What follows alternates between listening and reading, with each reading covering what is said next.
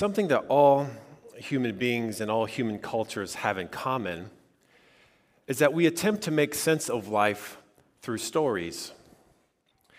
And the meaning of any event in life depends on the larger story in which those events happen. The philosopher Alasdair MacIntyre invites us to consider this example. Imagine you're waiting at a bus stop, and a man standing nearby says, out of nowhere, that the Latin name for the common wild duck is Histrionicus histrionicus. what does that mean? Well, you might understand what the sentence means, but what does the event mean? Why did he say it? We're going to try to make sense of that through story. Perhaps the story is that he is coming from a recent appointment with his psychotherapist who encouraged him to break through his shyness by initiating conversations with strangers. Well, what do I talk about? Talk about what you know. This guy knows ducks. or maybe this is a case of mistaken identity. That the day before he was at the library having this conversation on this very subject, and you happen to look exactly like the person he was having a conversation with. And he's just continuing the conversation. Or maybe he's a foreign spy. And he has just uttered the, the code, the phrase by which he was to identify himself to his contacts. now, again, what this story means, what, what this event means, depends upon which one of those stories is true. Now, with that in mind, there are certain features that we share as humans as well. You can call them instincts, you can call them senses, you can even call them desires and longings. And all of them point to the fact that we feel that things in this world and in this life are not as they ought to be. We all have that sense. But what is the story that makes sense out of those instincts?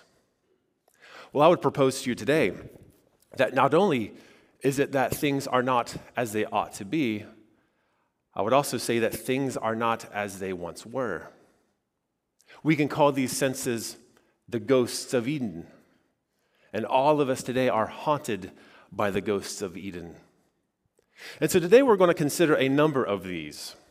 And we're going to do so as we look at Acts chapter 28.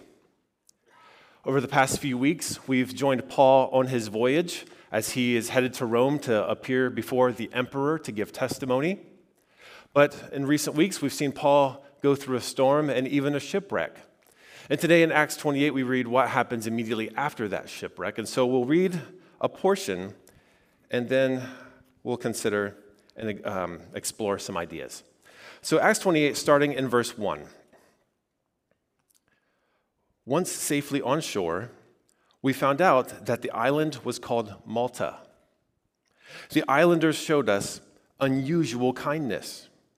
They built a fire and welcomed us all because it was raining and cold. Paul gathered a pile of brushwood, and as he put it on the fire, a viper, driven out by the heat, fastened itself onto his hand.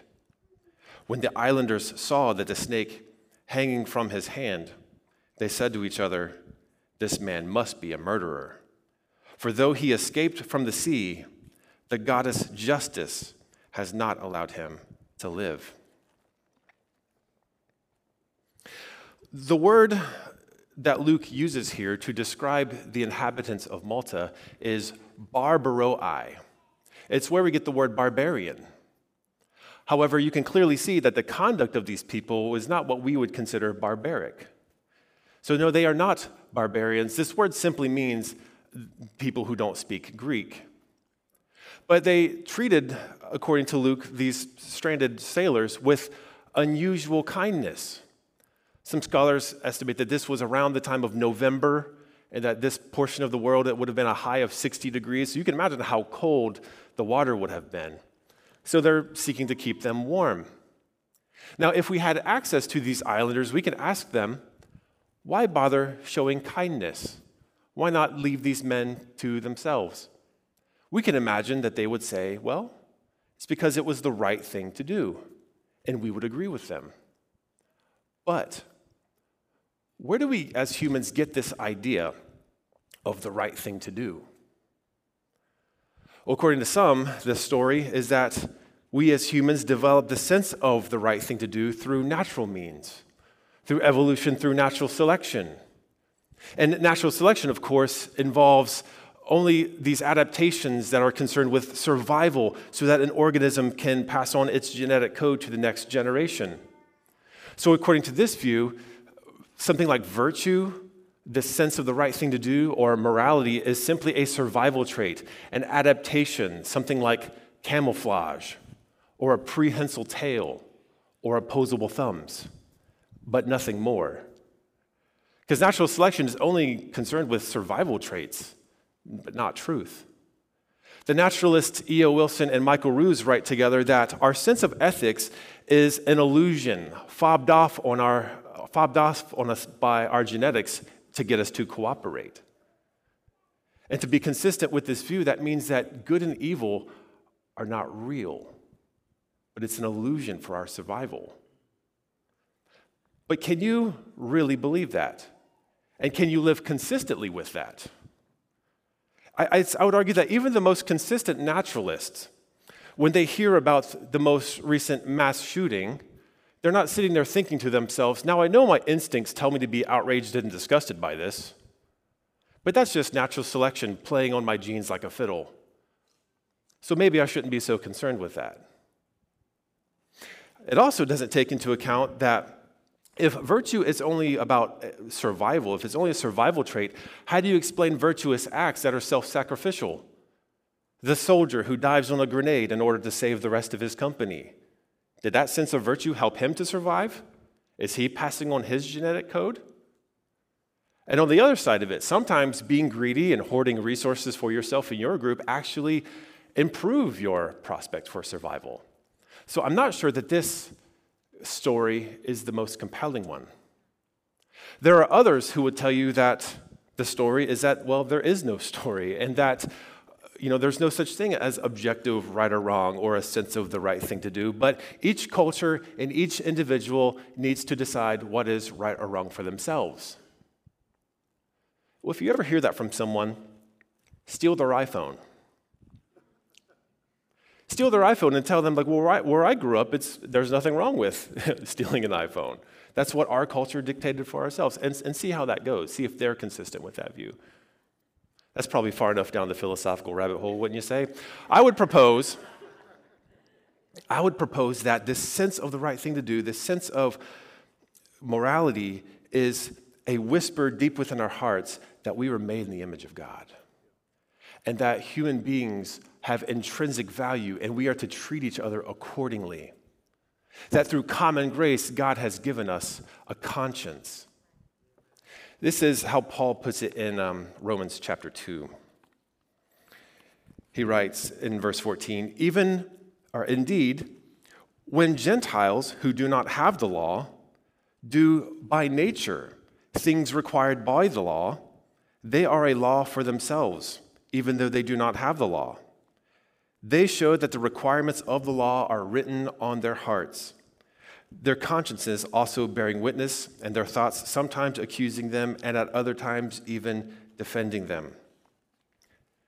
The people of Malta did not receive stone tablets that say, whenever someone washes up to your shores, be sure to treat them with unusual kindness. No, but that was written upon their hearts and given by God. Now, of course, this is not to say that humans are only virtuous. This is not to deprive what the to, to deny what the Bible says about our depravity. Romans 3 says, All have sinned and fallen short of the glory of God. No one is righteous, not one. All have turned away. We're really a mixed bag. Blaise Pascal says that humanity is a contradiction, a freak, a chimera, both the glory and the refuse of the universe. I mean, just ask anyone. Ask anyone you know, are you as morally good as you ought to be, or even as you want to be? And anyone who is not a deluded narcissist will tell you, no, I'm not as good as I ought to be, and I know that. Uh, Francis Schaeffer gives an illustration based on Romans chapter 2. He says, Imagine someone standing before God in this kind of judgment scene. And they say to God, Lord, I didn't have the Ten Commandments and, and I didn't have the scriptures. You can't judge me according to what I didn't know. And God says, Fair enough. And suddenly emerges from around the neck of this person a once invisible recording device. And God says, We're going to play back the recording of your life, and we're going to listen to every time you said the phrase, You ought and you ought not. You should and you should not. Every time you said the words, This is right and this is wrong. And we're going to see if you lived up to your own standards. You see, we don't live up to God's standards, we don't even live up to our own standards. And the problem is so the problem is we have this sense of virtue, we know what is right, but we don't do it. In fact, we can't. We are incapable of being perfectly virtuous all the time. And although we distract ourselves from this and we tell ourselves phrases like, nobody's perfect, and although that is true, it still gnaws at us and eats away at us that we're not consistent. You know, we do something and, and later we reflect upon it we're thinking, where did that come from? What's wrong with me? Is there a solution to this problem? Is there any story that helps us make sense of this or can give us any hope? Well, I'll get to that. But under this umbrella and connected to the ideas of virtue and goodness are the ideas of fairness and justice. These people of Malta notice that Paul is bitten by this viper, and they conclude, like, well, he must be a murderer. You know, justice has had her way. Justice here, they're talking about a goddess named Justice. And so it seems that the people of Malta were living under this assumption that so many people have that bad things happen to bad people and good things happen to good people. And many people think this. Even the disciples themselves were under this assumption at one time as they noticed a blind man and they asked Jesus, is this man blind because of his own sin or because of the sin of his parents? And the way Jesus answers implies that in a fallen world, it's not that simple. We don't always see a sense of fairness played out. I mean, innocent children die in poverty while cruel dictators live to their 90s. Life doesn't feel fair. But we long for justice. And, and, many people in our culture long for justice. We cry out for justice and we champion human rights. And that's a good thing. But for many people in our culture, how do they, or, or, or what is the grounding story for human rights? Where do they get this idea? You know, how, how can we understand what injustice is and justice is? Well, most people take for granted the fact that throughout history, most cultures and most people in history have not assumed such a thing as universal human rights. And it's a relatively novel idea. And it's come about here in the West because of the influence of the Judeo Christian worldview. Now, I know that sounds like a piece of propaganda coming from the lips of a Christian, but even secular scholars will tell you Philosophers such as Luc Ferry and Jürgen Habermas, a historian named Tom Holland, not the actor who played Spider Man, but, but a British historian named Tom Holland, they'll all tell you, and others, that this sense of human rights that we have in the West didn't come from the Greeks, it didn't come from the Enlightenment, it came from the Judeo Christian worldview. So, anyone who today who champions human rights, they do so because they grew up with the privilege of living in a culture influenced by the Judeo Christian view of things. But so we, we cry out for justice, but I think at the same time, we have a sense that we'll never in this world experience perfect justice. No matter how many laws we put in place, no matter how many rules, no matter how many educational programs we, we put in place, you know, no matter how big the government gets, which I don't think is a good idea anyway, um, we're never going to have perfect justice. Why? I think this story illustrates that. There's a story of a man who walks into an old antique shop. And he goes to the back of the shop, and, there, and there's so much, it almost feels like clutter. There's just so much stuff in this. And he kind of digs through all of it, and he finds a lamp, the kind of lamp that you rub. And so he rubs the lamp, and out pops a genie. And the genie says, Well, you know how things go three wishes. And the man offers the, you know, the typical beauty pageant answer and wishes for world peace. So the genie says, Granted, world peace. There you have it. So the man goes to pay for the lamp, but he noticed that the clerk is missing. And then he goes outside to a once crowded street and notices that everyone is gone. The point of the story is just like world peace, we'll never have perfect justice as long as there are fallen creatures in this world. But we long for it. The longing for justice is really the longing for everything to be set right. But is there a story that gives us hope that everything will be set right? I'll get to that. But for the next ghost of Eden, we continue our reading in verse 5. This after Paul is, you know, bitten. But Paul shook the snake off into the fire and suffered no ill effects. The people expected him to swell up or suddenly fall dead. But after waiting a long time and seeing nothing unusual happen to him, they changed their minds and said that he was a god. It seems clear by now that God intends for Paul to get to Rome to stand before the emperor. Because he's cleared every obstacle in his way, God has allowed Paul to survive an assassination conspiracy and to survive this storm and this shipwreck. And now he survived this alleged, you know, bite from this viper. God intends for Paul to get where he's going. But, um, then we notice the people of Malta. This is so funny. like, they go from thinking he's a murderer to not long after saying he's a god. I mean, that escalated quickly. I mean, this is the this is the reverse of what happened in Acts chapter 14 at Lystra. At Lystra, Paul and Barnabas heal a man, and the people at Lystra say, The gods have visited us. It's Zeus and it's Hermes. But Paul and Barnabas are distressed by this. They tear their clothes, saying, No, it's not like that. And not long after this, they're taking Paul out and they're stoning him. So they go from thinking that Paul is a god to thinking that he is a wrongdoer worthy of death. But here at Malta, they thinking that Paul is a wrongdoer worthy of death to thinking that he's a God.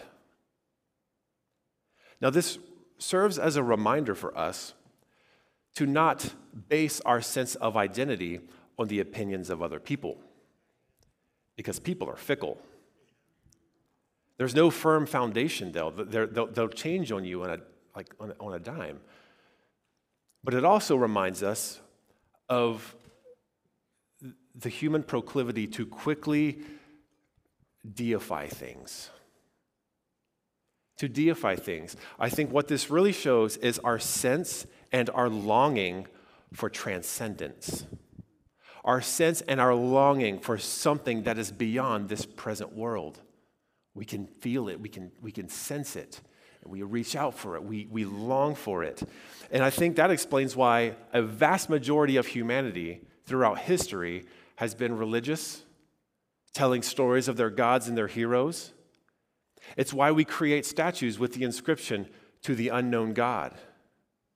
We sense that it's there, but yet we feel like we're still missing something. John Calvin calls this the sensus divinitatis. And um, this relates to what Paul writes in Romans chapter 1 and verse 20.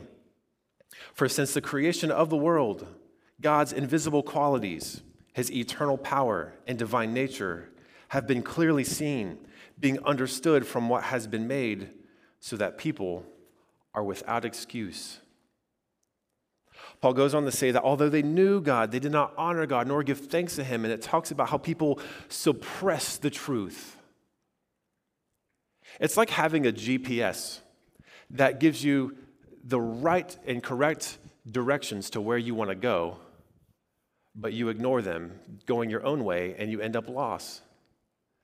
But then you have this nagging sense of recalculating, recalculating, recalculating, something pointing you back to the right path, and you have the options of going that way or ignoring it and suppressing the truth. I think even non religious people have this sense of God. They'll use language like, I think the universe is telling me something. The universe is telling you something. I'm curious about this. You know, does, does the universe have a plan? Does the universe have a purpose? Does the universe care about you? Does it care enough to communicate with you? Is the universe personal? I think for some people, it's simply that they just don't want to use the word for God, so they're just substituting the next biggest thing that they can think of. But speaking of the universe, I wonder if some of us are familiar with the images floating around the internet from really recently released from NASA from the James Webb Telescope. I mean, these amazing images that make vast galaxies look like neighborhoods. And there's something in us that is in awe of that, and it almost kind of hints at transcendence, and yet that's stuff from our own neighborhood. This is our world, this is our observable cosmos, but it still kind of points outwards at the same time. I wonder if our sense of transcendence, something beyond what we know, beyond this world, is illustrated through the stories we tell. There's this, you know, little um, production company called Marvel, and they've made a scant $25 billion over the last little more than a decade, telling stories about heroes that seem like beyond human. And they've got that way either through a science experiment gone wrong or perhaps right, depending on how you look at it. Or some of these heroes are actual hammer wielding deities with huge biceps, right? And, and we think of this and we're like, it would be so cool if we could be close to that kind of awesome, close to that kind of power, close to that kind of bravery and heroism. It's why we tell the stories of, of, of, rescue and the longing for the longing for rescue and the longing for things to be set right. It's, because we have a sense that maybe that's the story we're living in. I wonder if we have a sense that there are indeed other worlds out there, other dimensions. And perhaps maybe there are evil creatures from these other dimensions that come and invade and wreak havoc in our world. And so we think, wouldn't it be cool if we had a friend who on the outside seemed vulnerable but had this immense power and was able to rescue us and protect us from these evil creatures? Now, did I just describe the Bible or did I describe Stranger Things? Where our contribution to fighting evil is playing Metallica solos on a warlock guitar. I mean, poor Eddie. I also wonder if we remember the movie Avatar. You remember that from 2009? It was like, at one time, it was the top grossing film of all time, making over a billion dollars. And they've actually made a sequel of it that's coming out later this year. It only took them 13 years. But uh, the premise of Avatar, the plot is essentially Dances with Wolves, except with, you know, blue giant cat people on another fictitious planet called Pandora. And in 2010, there was an online article released by CNN called um, uh, Audience Ex- Audiences Experience the Avatar Blues. And so many people reported that after seeing this movie, experiencing these, this deep sense of depression. But not because the story in of itself is sad or depressing, but what happened is these people became so captivated so immersed, so infatuated with this world that appeared to them on the screen, this world with its bioluminescent creatures and plant life, this world with these floating mountains and dragon like creatures that you can ride. And, and, so that when the movie was over, they found themselves back in this world, and this world to them, by comparison, felt gray and some of them reported just this longing for this other kind of world. And, you know, some of them reported a deep sense of depression that made them contemplate not being part of this world anymore. And we can think to ourselves, what? Like, that's ridiculous. Like, it's just a movie. But I wonder if something was awakened in them. this sense of transcendence, this sense that home doesn't feel like home. Does anyone know what I'm talking about? Home doesn't feel like home, and they didn't know what to do with it. Do we have good news for someone who would suffer something like the Avatar Blues? Perhaps that's something we should keep in mind as the sequel comes out. A famous quote by C.S. Lewis he said, If I find in myself desires of which nothing in this world can satisfy, the logical conclusion is that I was made for another world. And indeed, we were made from this earth and for this earth, but we were not made for this earth in its present fallen condition. Is there a story that tells us we will touch that transcendence? The next ghost, we finish up in um, starting in verse 7 of 28. There was an estate nearby that belonged to Publius, the chief official of the island. He welcomed, uh, he welcomed us to his home and showed us generous hospitality for three days. His father was sick in bed, suffering from fever and dysentery. Paul went in to see him after prayer, placing it, placed his hands on him and healed him. When this had happened, the rest of the sick on the island came and they were cured. They honored us in many ways and when we were ready to sail, they furnished us with the supplies that we needed. It's really interesting here, and I really don't have an answer for it, that Luke doesn't report whether the people of Malta believed or that there were any conversions or anything. It doesn't mention Paul saying, You've been healed in the name of Jesus, or this is a glimpse of the kingdom, or anything like that. But if we've been with Paul throughout this journey on Acts, it's almost impossible to imagine that he didn't say anything, that he allowed these people to think that this power came from him. Perhaps this is Luke simply respecting us as readers and coming to that conclusion for ourselves. Who knows? But this is reminiscent of another story that Luke tells in his gospel in Luke chapter 4, where Jesus heals Peter's mother in law. And after that, many from that area, many from Capernaum come and they get healed. And what this points us to is this sense, this instinct of wellness and wholeness. We were meant to be well, we were meant to be whole. And as we experience different sicknesses and illnesses, we, we experience aches and pains, and we think to ourselves, it's not supposed to be like this. So we long for wholeness. And I think, you know who I think knows this? I think uh, advertisers, the people who write the commercials. That's what they're selling. They're creating this felt need to where you, you will now believe that their product is the missing piece of the puzzle to complete your life. This is especially true of pharmaceutical commercials.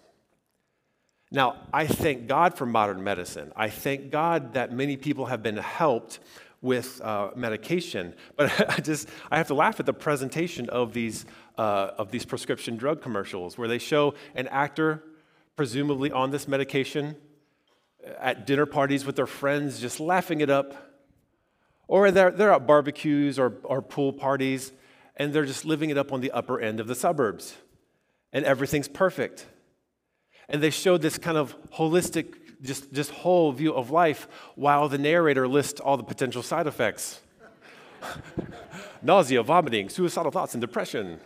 Just, just briefly, just let's glaze over it, but just get back to the person living it up, living their life. There's a, there's a drug for, um, it, it, treats plaque psoriasis, a, a skin condition. And, and, their slogan, their, their little jingle, maybe you've heard it, it's nothing is everything. You heard this one? Nothing is everything. I think what they intend is that when you notice nothing on your skin in terms of plaque psoriasis, well, that's everything. You're complete. Now, I suppose even the advertisers, advertisers themselves know that this is hyperbole, but I wonder if we begin to believe that. You know, if only I can solve this one portion of my life, if only I get over this one problem, then, then that's wholeness. That's complete. My life would be perfect from then on. We long for physical wholeness, as is depicted in this passage, but we also long for mental and spiritual wholeness as well. And whenever the disciples or, or Paul, or especially Jesus, heals somebody, it's always offering a glimpse of the kingdom of God.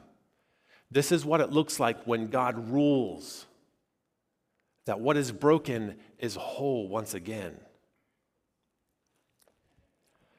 Paul writes in a famous chapter, Romans chapter 8, starting at 22 We know that the whole creation has been groaning as in the pains of childbirth up to the present time.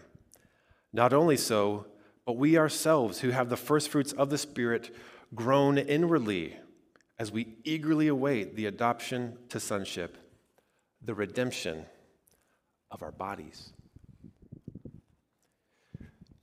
Right now, in this present world, we long to be whole, we ache, and we groan. Let's take a step back and consider all of these ghosts, all of these senses that things are not as they ought to be. What is the story that not only tells us that things are not as they ought to be, things are also not once, what they once were, but also that things are not also what they one day will be? Is there a story like that? There is. Surprise, surprise, it's the gospel. How does the gospel speak to each of these longings? Well, when it comes to our sense of virtue, this sense that we know what the right thing is, but we feel incapable of perfectly being virtuous, what does the gospel say to that? The gospel says that you will not solve that longing through behavior change through your own willpower. If you try it that way, you will fail. What you need are new affections, new desires, a whole new heart. Because the heart drives those things. Out of the overflow of the heart, the man lives. You need a new heart. And that is what the gospel offers. The gospel doesn't offer you new rules to live by, it says you need to be born again. And just as you're, you coming into this world through your first birth, that had nothing to do with your effort. And in the same way, being born again is not about your effort, it's all by grace. And that grace is available to you even as you fail. But the gospel is that God has begun a process to make you a virtuous person, to conform you to the image of Christ. He who began a good work in you will bring it to completion on the day of Christ Jesus. I think of a quote by John Newton John Newton, at one time, was an English slave trader who was converted and became an abolitionist. He would later go on to write one of the most well known hymns of the last 300 years, Amazing Grace. He said this He said, I am not what I ought to be, and I am not what I want to be, and I am not what I will be in another life, but I'm also not what I once was but by the grace of God, I am what I am today. What about this longing for justice, this longing for everything to be set right? What does the gospel say? Well, when Paul was bitten by this viper, the people of Malta said, Well, justice has been served. He's going to die. This man must be a murderer. The irony is, is that they actually weren't too far off. Right? Acts says in, or John, Paul says in Acts 22, I persecuted the church to the point of death, throwing men and women into prison. We read out how Paul breathed out murderous threats against the church. And we see Paul giving approval and holding the coats of men who carried out a great injustice at the stoning of Stephen. So if the people of Malta could see these events, they'd, see, they'd say, oh, yeah, this makes sense. He's going to die. Justice has been served. But he didn't die. Do you know why? Because somebody else was bitten by a snake. And here we have this other, an echo of a promise from Eden where God says to the serpent, The woman will bear a son, you will strike his heel, he will crush your head. And on the cross, as Jesus has those wounds, he's wounded by evil, he, at that same moment is overcoming evil, bearing justice in his body, bearing the justice due for our injustice. Paul didn't have to bear that justice because Jesus did it for him. We don't have to bear justice for our sins because Jesus has already bore it. And what this means is that Jesus is going to set everything right.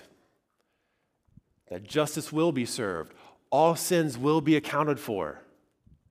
They'll either be paid for by the people who committed them or they've already been paid for on the cross for those who, by faith, are united with him. But one way or another, justice will be served. What about for our longing and our sense of transcendence? How does the gospel speak to that? Our longing is to touch that which is beyond this world. The gospel is that that which is beyond this world has come and has touched us and has become among us and has become one of us. And he is bringing with him a new world, a world being set right, the world we have always longed for that makes the world of Avatar look like a broken, dilapidated back alley. That world and that home we've always wanted in his presence. And finally, when it comes to our longing for healing and our longing for wholeness, the gospel reminds us of a story from the book of Numbers, of Numbers of all places, right? Where God's people were being tormented by fiery serpents. An interesting phrase given our text from today. These fiery serpents were attacking God's people. They were being killed by its venom. And the solution was God said to Moses, Make a bronze snake, set it up on a pole, and set it up so that whoever would look upon the snake would be healed.